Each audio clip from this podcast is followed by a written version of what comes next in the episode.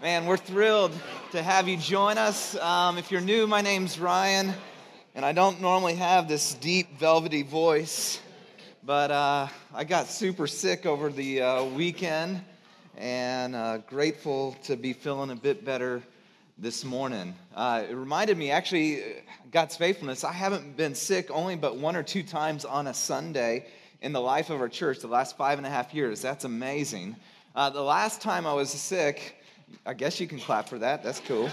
Um, the last time I was sick was a couple years ago on a Sunday.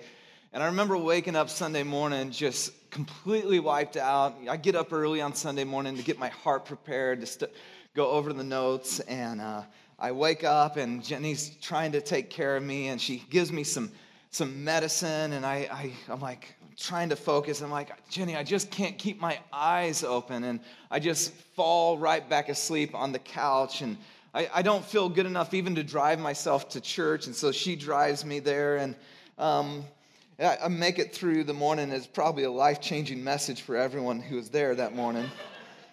Uh, later, she realizes that she didn't give me Dayquil, but NyQuil. And so I preached a whole sermon on NyQuil. I got news for you. I'm not on NyQuil this morning.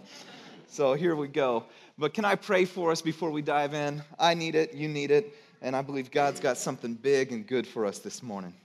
Jesus, thanks so much for bringing us here. Thank you for your grace.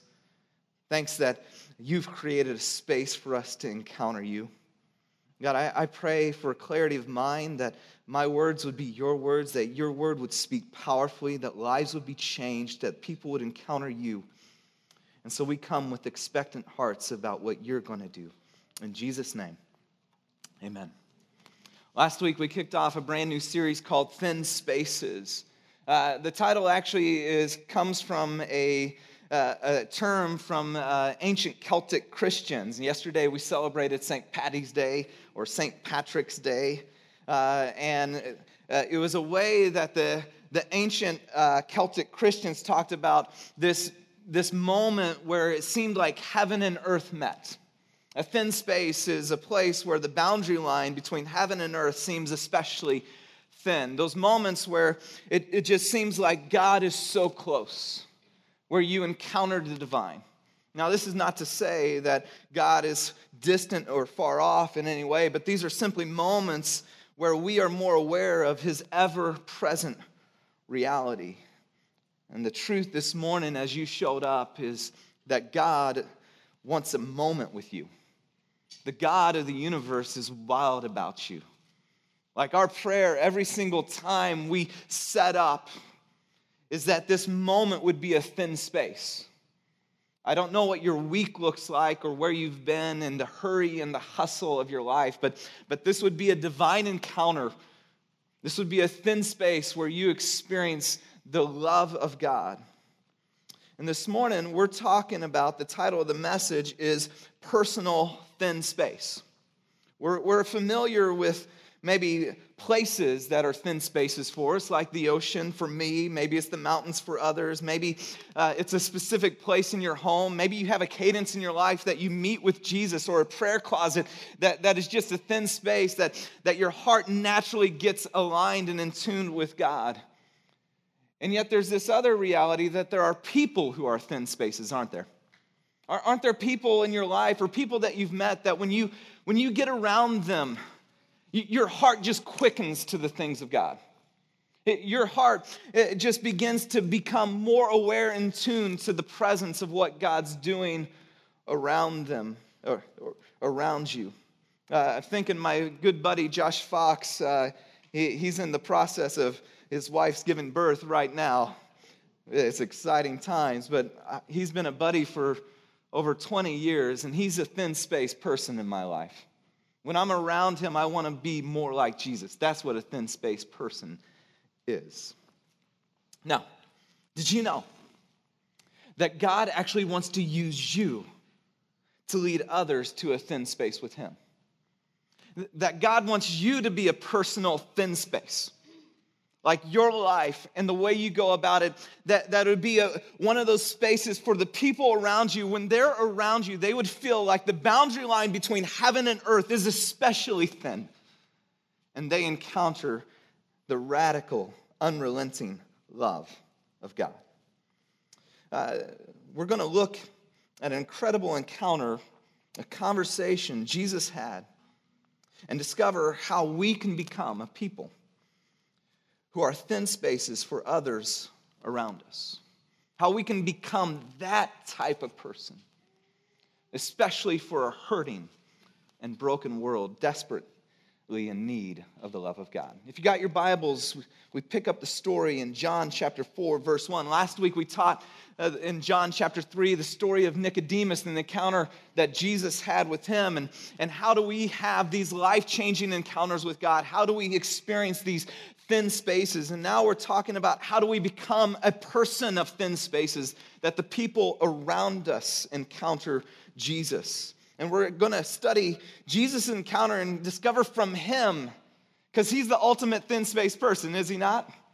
The Son of God walking this planet. And discover from him how to become that type of person. John chapter 4, verse 1 says, Now Jesus learned that the Pharisees had heard that he was gaining and baptizing more disciples than John. Apparently, they're keeping count.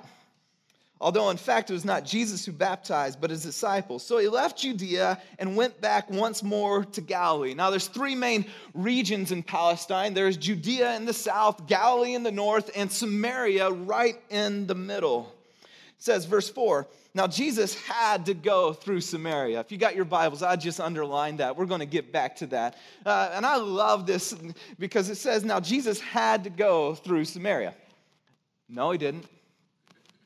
Now, Samaria was the most direct, fastest route to Galilee. In fact, I got a map here just so you can visualize it. He's in Jerusalem in the area of Judea, and then just north of Samaria, if you can look, I know it's a little faded out, says the Sea of Galilee. That distance is about 70 miles. It's about a three day journey if you go direct. They could travel about you know, 20 to 25 miles per day. And so the most direct route and common route uh, is to go straight through Samaria. However, a very devout Jew would not. And rabbis certainly would never go through Samaria. We're going to get to this in a second, but there is such a history of animosity uh, that they would actually do this. Now, pay attention. They would go from Jerusalem and they'd cross over. You see that little blue line? That, that's the the Jordan River, they would cross to the other side of the Jordan River, travel on the far side of the Jordan River, and then cross back over once they pass the region of Samaria to go to Galilee. That's what a devout Jew, it'd take twice as long, twice the distance. And what I love is Jesus did what no other rabbi would do. He said, Now I had to go through Samaria. There is as if it was a moral imperative. He had a meeting he did not want to miss. So he came to a town in Samaria called Sychar, near the plot of ground Jacob had given to his son Joseph. Jacob's well was there, and Jesus, tired as he was from the journey, sat down by the well. It was about noon, it's in the heat of the day. In the heat of the day, when people just hung inside, stood in the shade. Work would have been done or finished at this time. When a Samaritan woman came to draw water, it's not the time when you come to draw water, you do it in the cool of the day. Eh, it's interesting, Sychar, the city itself, had a well, and this woman travels a half a mile to the well of Jacob to draw water. She does it at a time when no one else would be at the well clearly a social outcast. And Jesus said to her, Will you give me a drink? In this moment, Jesus breaks every social stereotype and order. His disciples had gone into town to buy food. Now, this gives us a, a, glimpse that his disciples are picking up on the ways of Jesus because a devout Jew would never buy food from a Samaritan. And they're starting to get it. And the Samaritan woman said to him, You are a Jew, and I am a Samaritan woman. How can you ask me for a drink? And then we get this uh, explanatory note in the text. For Jews do not associate with Samaritans. And if you grew up in the church, you, you've had this familiar concept that there was this animosity between the Jews and the Samaritans. But to really understand it, let me give you just, just a brief history lesson. And I'll try to keep it brief because I geek out on this stuff, okay? But I, I got a chart for you, all right? And we studied this last uh, winter in January, February, the life of David. And if you know about the history of Israel, there, there's 12 tribes, and they went through a season in their uh, history of being the United Kingdom where all 12 tribes were united under one monarchy, under one king. And that was the King Saul, and then King David, and then King Solomon. Now, Solomon's son, however, um, was not very wise. And under his rule, the kingdom divided, and we ended up with a northern kingdom, Israel, and so Samaria and Galilee, and then a southern kingdom, Judah. That's where the capital of Jerusalem, the temple of God, was. And so in 930 BC, we see this division of kingdoms, two different kings. Well, in 722 BC, there was an invasion by Assyria to the northern kingdom of Israel. In fact, we've called this the, the 10 lost tribes. From that day on, we, we don't have this identity of the 10 tribes of Israel any longer. And what, it, what Assyria did was they took all the best and the brightest and took them from the land, and then they sent their own people to repopulate and to intermarry in Samaria. And so there was this fusion of culture and religion. And so Samaria became this fusion of, of Jew, uh, Judeo religion and also the, the cultic religion of Assyria. And then, so then we see this happening at the time, and then the Judah, the southern kingdom, eventually in seven, uh, in 586 was, um, all, once, sorry, I lost my, was once more invaded. Same thing happened. However, they then returned. Now, this is interesting. I think. Are you interested? Okay. I never know when I get into this stuff, all right? And some of you are going like, hurry it up, Ingram. All right. So there's this heart to return back to the promised land. Under Zerubbabel, they returned back. The, in, in 586, the, the temple of God was, in, was completely destroyed. They rebuild the temple. Under Ezra, we see this spiritual renewal, renewal. Under Nehemiah, he comes back to build the walls. Now, as Nehemiah is building the wall, the chief opposition for Nehemiah were the Samaritans. In fact, there was such animosity and hatred. The Jews called the Samaritans half breeds, they called them religious compromisers. Uh, there was a constant battle between them. In fact, in around 400 BC, the Samaritans built their own temple on the Mount Gerizim uh, to rival the temple in Jerusalem. 130 years before Jesus, it would be, uh, I think it was uh, Jason Hyrcanus. Don't quote me on that, I can't remember his name. He would go from Jerusalem and destroy the Samaritan temple, and there was this intense hatred, vitriol. In fact, a Jewish Pharisee would pray this that no Samaritans would be raised in the resurrection. There is such anger and hostility. This is racial, this is religious, this is political. And here's what we see if we want to become people who are thin space people. What we see in Jesus is that Jesus breaks through the barriers.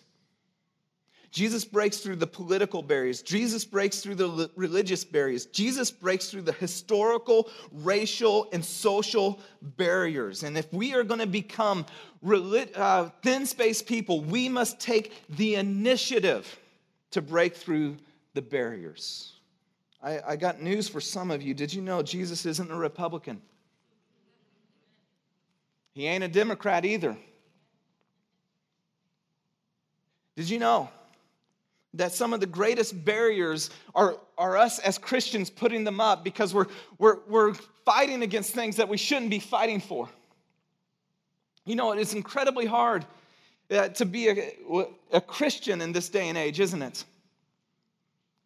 I, I got, you know, just going out in the public as a pastor, the minute someone finds out I'm a pastor, it shuts down because there's a preconceived idea about what a Christian is and what they stand for. We have barriers when it comes politically, we have barriers socially. When I think about that, those that are, have been ostracized and put down, I think about the LGBTQ community. The church, for far too long, has been known for what we're against and then for what we're for. Jesus, when he saw the woman, he saw the woman as someone who's valuable, not less than. Jesus wasn't afraid to be misunderstood. He's having a conversation as a rabbi man who would never have a conversation with a woman, and he has that conversation because he sees a divine moment. We must take the initiative to break through the barriers. I love what Craig Groeschel says. We will do anything short of sin to reach people who don't know Jesus. Like this moral imperative inside us I must go through Samaria. Now you don't. You know those people you avoid because they're going to bring that up. You know those people who avoid because they're difficult, because they put you down, because they make you feel uncomfortable, that you go around, that you just kind of figure out, I don't, I don't really want to go that way. It may take me longer, but I'm just going to go around them. And we are called to be people of thin space who take the initiative to break through any barriers that keep them from Jesus. See, that's the goal. It's how can we help them and meet Jesus? Well, how do we break down some barriers? Well, what did Jesus do? He asked a question, didn't he? I think too many Christians have answers before they're asking questions. Listen. He just listen. Just, just ask a question and shut up for a second. And just listen and get to know someone. Make them important, make them worthy. Don't make them a project. I love, I don't know who said this, but it said, Our job is to love others without stopping to inquire whether or not they're worthy. Uh, there's a friend was sharing with me a story about a young man who kept inviting his coworker to church. About six months, he's inviting this coworker to church, and well, eventually the guy turns to the young man and says, You know, you keep asking me and inviting me to church, but you've never invited me to your home. Oh. I once heard from a professor when he talked about when Jesus said to love your enemy. That an enemy defined in the ancient day was someone you would never have in your home. Just curious. For us who are going to call ourselves followers of Jesus, that means walking in the way of our rabbi. Who are we unwilling to invite into our home? And perhaps those are the people we're intended to pursue. To be people of thin space, we must take the initiative to break through the barrier. And then Jesus shifts the conversation from temporal to eternal. He shifts it from physical to spiritual. I love how he does this. He is the master, and he's always looking for this opportunity to how can I take something very physical and, and turn it into something incredibly spiritual. And he says this, he answers her after this question, like, How are you asking me this question? And he says this If you knew the gifts of God and who it is that ask you for a drink, uh, you would have asked him, and he would have given you living water, just this bubbling brook of water. Sir, the woman said, You have nothing to draw with, and a well is deep. Jacob's well was 75 feet to 100 feet deep. Where can you get this living water? Are you greater than our father Jacob, who gave us the well and drank from it himself, as did also his sons and livestock. In fact, that's a little jab, by the way. You see throughout this, and she's got these little jabs. She's saying, no, our father Jacob, see, uh, see, I'm part of this too, trying to get him off his game. And then Jesus gets to the heart of the issue right here. The heart of the reason why this woman was going to a well half mile away when there's a perfectly good well in town. The reason this woman was going to a well in midday when you do it in the cool of the day.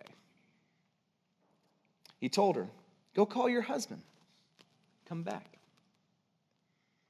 She answers, I have no husband. And Jesus said to her, You're right when you say you have no husband.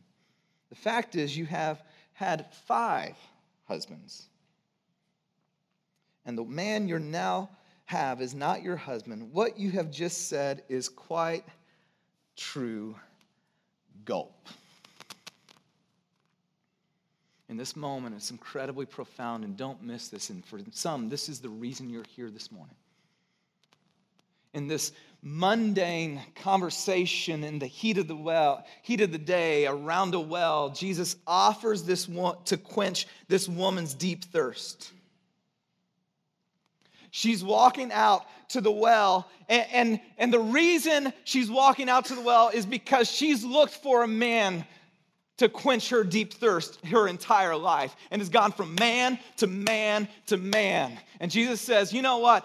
Only I can quench the deepest thirst of your soul. The application for you and for me is only Jesus can satisfy the deep longing of your soul. See, our earthly pursuits, by the way, reveal our spiritual thirst. I'm tired of people saying the Silicon Valley is hard soil and they don't need Jesus because they're so successful. It's not true. In fact, their so success, their success or your success reveals your deep thirst for Jesus. Did you know that 75% of Americans surf, suffer from chronic dehydration? 75% of you in this room, three out of four right now, you're thirsty. You had no idea, but you're thirsty. 75% of you, 75%. Three quarters of you. Clearly, you can hear me. I'm thirsty. Suffer from chronic dehydration. Did you know that 60% of your body is composed of water? You probably did. You took anatomy. 75% in your, of water is in your muscle. You have 85% of water in your brain. Uh, doctors tell us that water is like the, the, the oil in the machine, it just makes everything run smoothly. Did you know that Americans spend more money on soda than on water? Why? Because they're thirsty and looking for a supplement.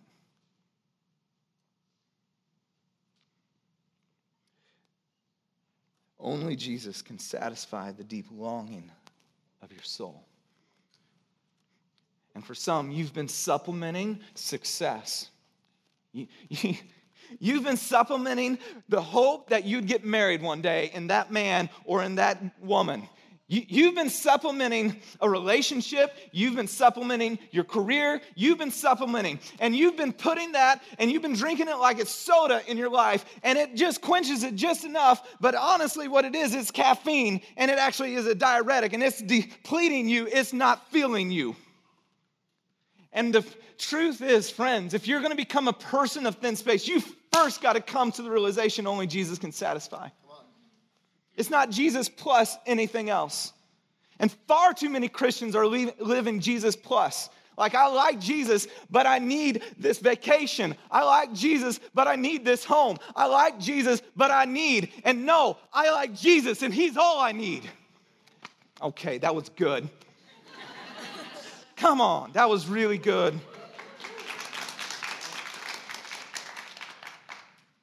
C.S. Lewis said this If I find in myself a desire which no experience in this world can satisfy, the most probable explanation is that I was made for another world. Our goal is not to make people thirsty, but simply to reveal the thirst they already have. A personal thin space. We must take the initiative to break through the barriers. Only Jesus can satisfy now, what happens next is just so natural. This woman is feeling vulnerable, she's feeling exposed. And she does what we all do when we feel this way She tries to shut down the conversation. She, uh, she I kind of liken to it like acts a little bit like a teenager would. I don't know, I worked with teens for years and years and years. I'm now a father of a teen. Holy cow. And this is what teens do. Teens, when they're feeling vulnerable, when they're feeling exposed, they begin to shut you out and they also, thank you so much, they begin to test. You got that little hint. I love that. They begin to shut you out, and what it is, is they test the boundaries of your love, don't they? Notice what she says after Jesus says this Sir, the woman said, I can see you are a prophet because you just told me about my life. Awkward. Then she says this Our ancestors worshiped on this mountain, but you Jews claim that the place where we must worship is in this in Jerusalem. Remember what I said? They got warring temples. They, the Jews, 130 years before Jesus, destroyed their temple. There is a religious battle going on. And the reason this woman brings it up is she's gone, you know what? I'm gonna test. I'm gonna test and see like how far you're willing to go because I feel exposed. And so I'm gonna shut this conversation down. And she expected the conversation to end at this moment. And then Jesus responds, Woman, believe me. And what she expected to hear was, You are so wrong. Believe me, you're so broken. And what he said was so powerful. Believe me, a time is coming when you will worship the Father neither on this mountain nor in Jerusalem. What Jesus just said here is like, listen, the where isn't the issue, the how is. He redirected the entire conversation. It's not about this mountain or that mountain. The where is not the issue, the how is. And I'm going to tell you, I'm going to show you a brand new how. You Samaritans worship what you do not know. We worship what we do know, for salvation is from the Jews. Yet a time is coming and has now come when true worshipers will worship the Father in spirit and in truth. Like, like it's not about going to the right location but it's coming to God with honesty, coming to God with earnestness, coming to God and saying, okay, here I am. And He responds to that. For they are the kind of worshipers the Father seeks. God is spirit, and His worshipers must worship Him in spirit and in truth. So powerful. I invite you, take time and just sit with this. We don't have time to unpack all of that. The woman said, I know that the Messiah called the Christ. Now she's picking up on something is coming. When he comes, he will explain everything to us. Then Jesus said to her, This Samaritan woman, this woman that was a social outcast among her own community, who the Jews considered a half breed. The Jews, by the way, when they wanted to insult Jesus, called him a Samaritan. This is the first time we see Jesus revealing who he is and what he came to do, that he indeed is the Messiah. He says, I, the one speaking to you, am he.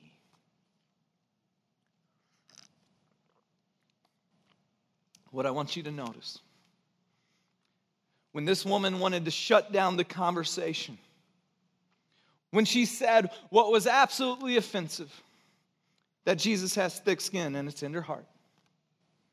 I remember one of my ministry mentors early on in ministry said, Ryan, to do ministry effectively, you got to have thick skin and a tender heart.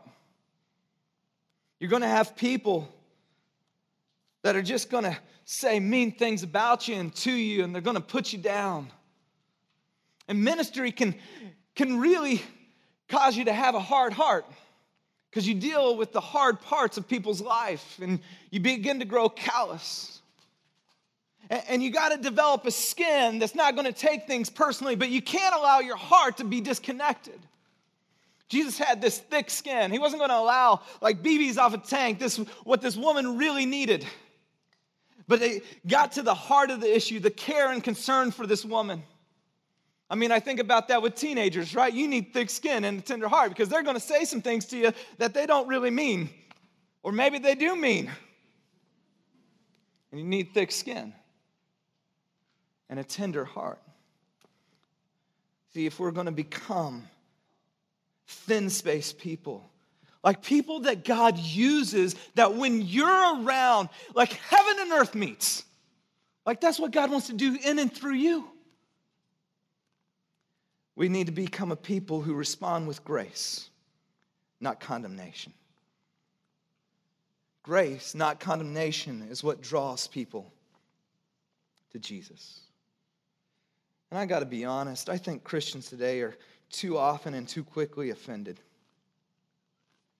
Far too many have thin skin and a tough heart. I mean, what do you expect? People who are lost and far from Jesus to have the same values of you? To agree with you? Do you get that tolerance is the lowest level in society? Like, that's what our culture is promoting tolerance. Jesus promoted love. Tolerance is I just can tolerate you even though I disagree. By the way, culture's trying to redefine that as tolerance means agree with me. That's another sermon. Jesus said, I'm gonna love you. I hate you. I'm still loving you. I don't want anything to do with you. I love you. You're the worst thing on the planet. I love you. I, I think you're awful. I love you. When the enemies ridiculed, insulted, slapped Jesus, whooped him, crucified him. He hung on the cross, and what did he say? Forgive them, help me out, Father, for they know not what they do.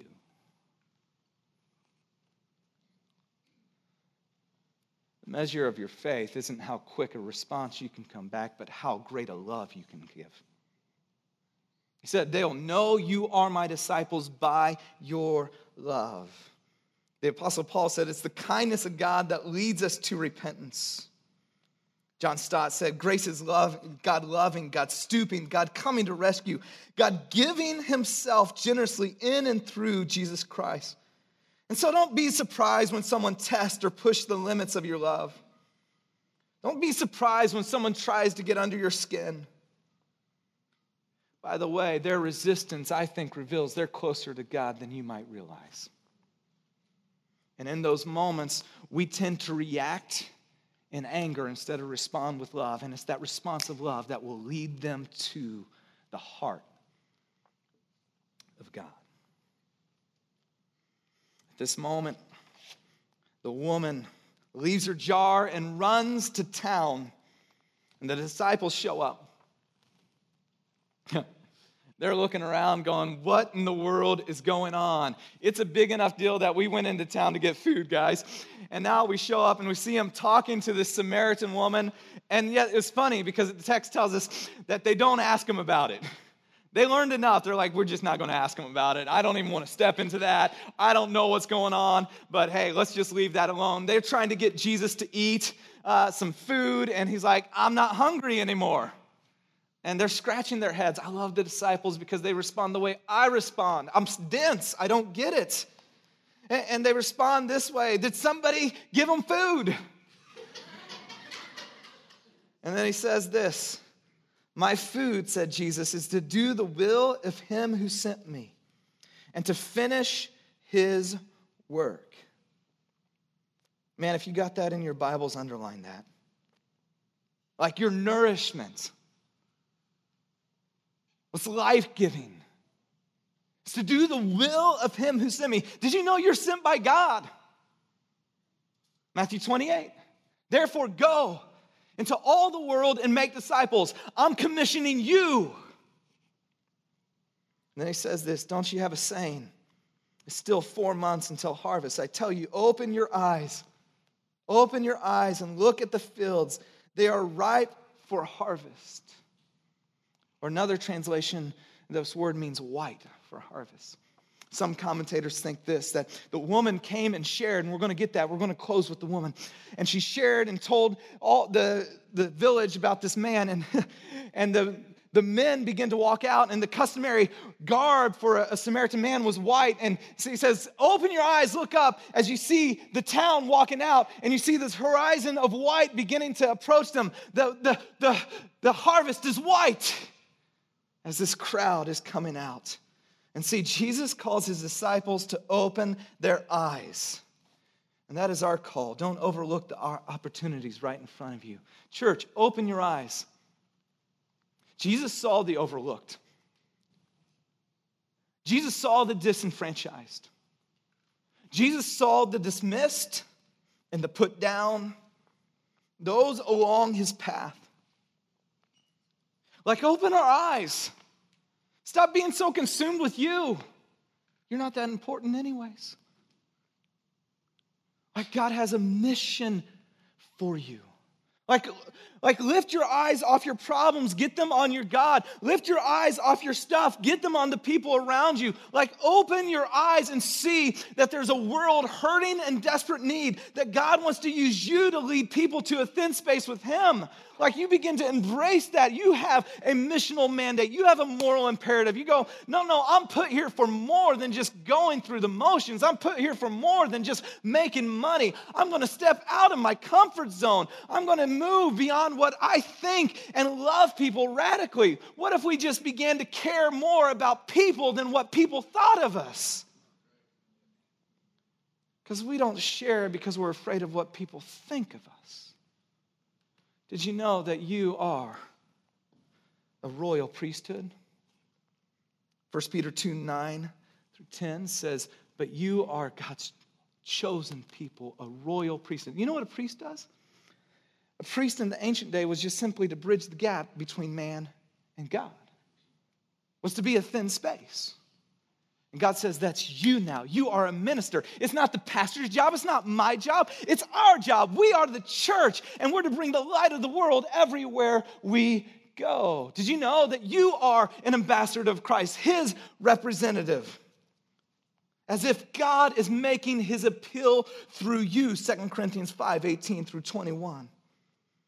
In Acts 1 8, he says, You are to be his witness. That's it.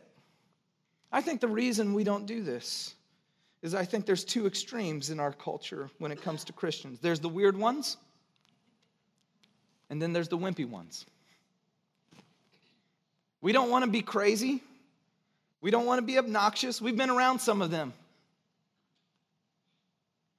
But on the flip side, we resolve to obscurity. We resolve to being secret Christians. And there is a middle track, and it's called not being weird or being wimpy, but simply being his witness. What do you need to be a person who leads others to him, to be a thin space person? Simply be a witness to what you've experienced. You first have to encounter him. Now, notice this. Bring up the text for me because I don't. There we go. No, no, keep going. Next one. Then leaving her jar, her water jar, the woman went back to town and said to the people, Come and see a man who told me everything I ever did. Could this be the Messiah? Now, notice this this woman had such a pass that that one phrase got the entire town's attention. They're like, Serious? Notice what happened next. Next slide. Many of the Samaritans from that town believed in him because of the woman's testimony. He told me everything I ever did. So when the Samaritans came to him, they urged him to stay with them, and he stayed two days. And because of his words, many more became believer. And we saw a revival in a place that wasn't supposed to have a revival. We saw a revival with the people that weren't supposed to have a revival. Why? Because a woman encountered the love of God and she found something more precious to fulfill her than her jar of water. If we're going to become a witness, we first need to encounter God, and then we got to leave our jar. I know this isn't a jar, this is an ugly bucket. If you go to Haiti, I've been to Haiti many times, you'll see the whole scene unravel many times over with women going to the well and going to the pumps, and they'd go with something a lot like this, and they'd carry it on their head. And for us to become thin space people, I got to be honest, so many of us have Jesus plus something will satisfy. And the response this morning is Would you leave your bucket? Would you leave it this morning and you go, you know, it's Jesus plus my career, Jesus plus my kids, Jesus plus my future, Jesus plus this. And you go, no, no, no, it's just Jesus. And when you get to just Jesus, man, it satisfies your soul. It changes you from the inside out. And there's just such a life and vibrancy that you can't help but share with everybody else because finally your thirst is quenched. And the reason we have wimpy Christians is because you don't have your thirst quenched. You've never had your thirst quenched because you're relying on this.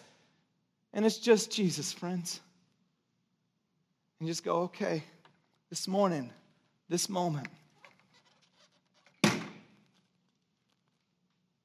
I'm leaving my jar. And then I'm just going to share my experience. So let me ask you I'm going to invite Taylor and the band to come up. What jar do you need to leave behind? What have you been searching to satisfy that only Jesus can? I'm going to give you a moment just to be with Him. This is a thin space moment. And you might feel a little bit like the woman, vulnerable and exposed. And guess what? You have a God with thick skin and a tender heart. Bring to Him what's in you, not what you feel ought to be in you. But would you say, This morning I'm bringing my career, I've put that in front of you? And it's just Jesus, you'll satisfy my thirst. For some, it's your marriage or the hope to be married. For some, it's success. It might be pleasure for others, and it's an addiction for some.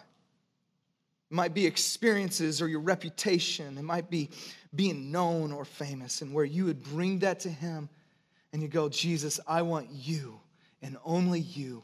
Would you quench my thirst? And He.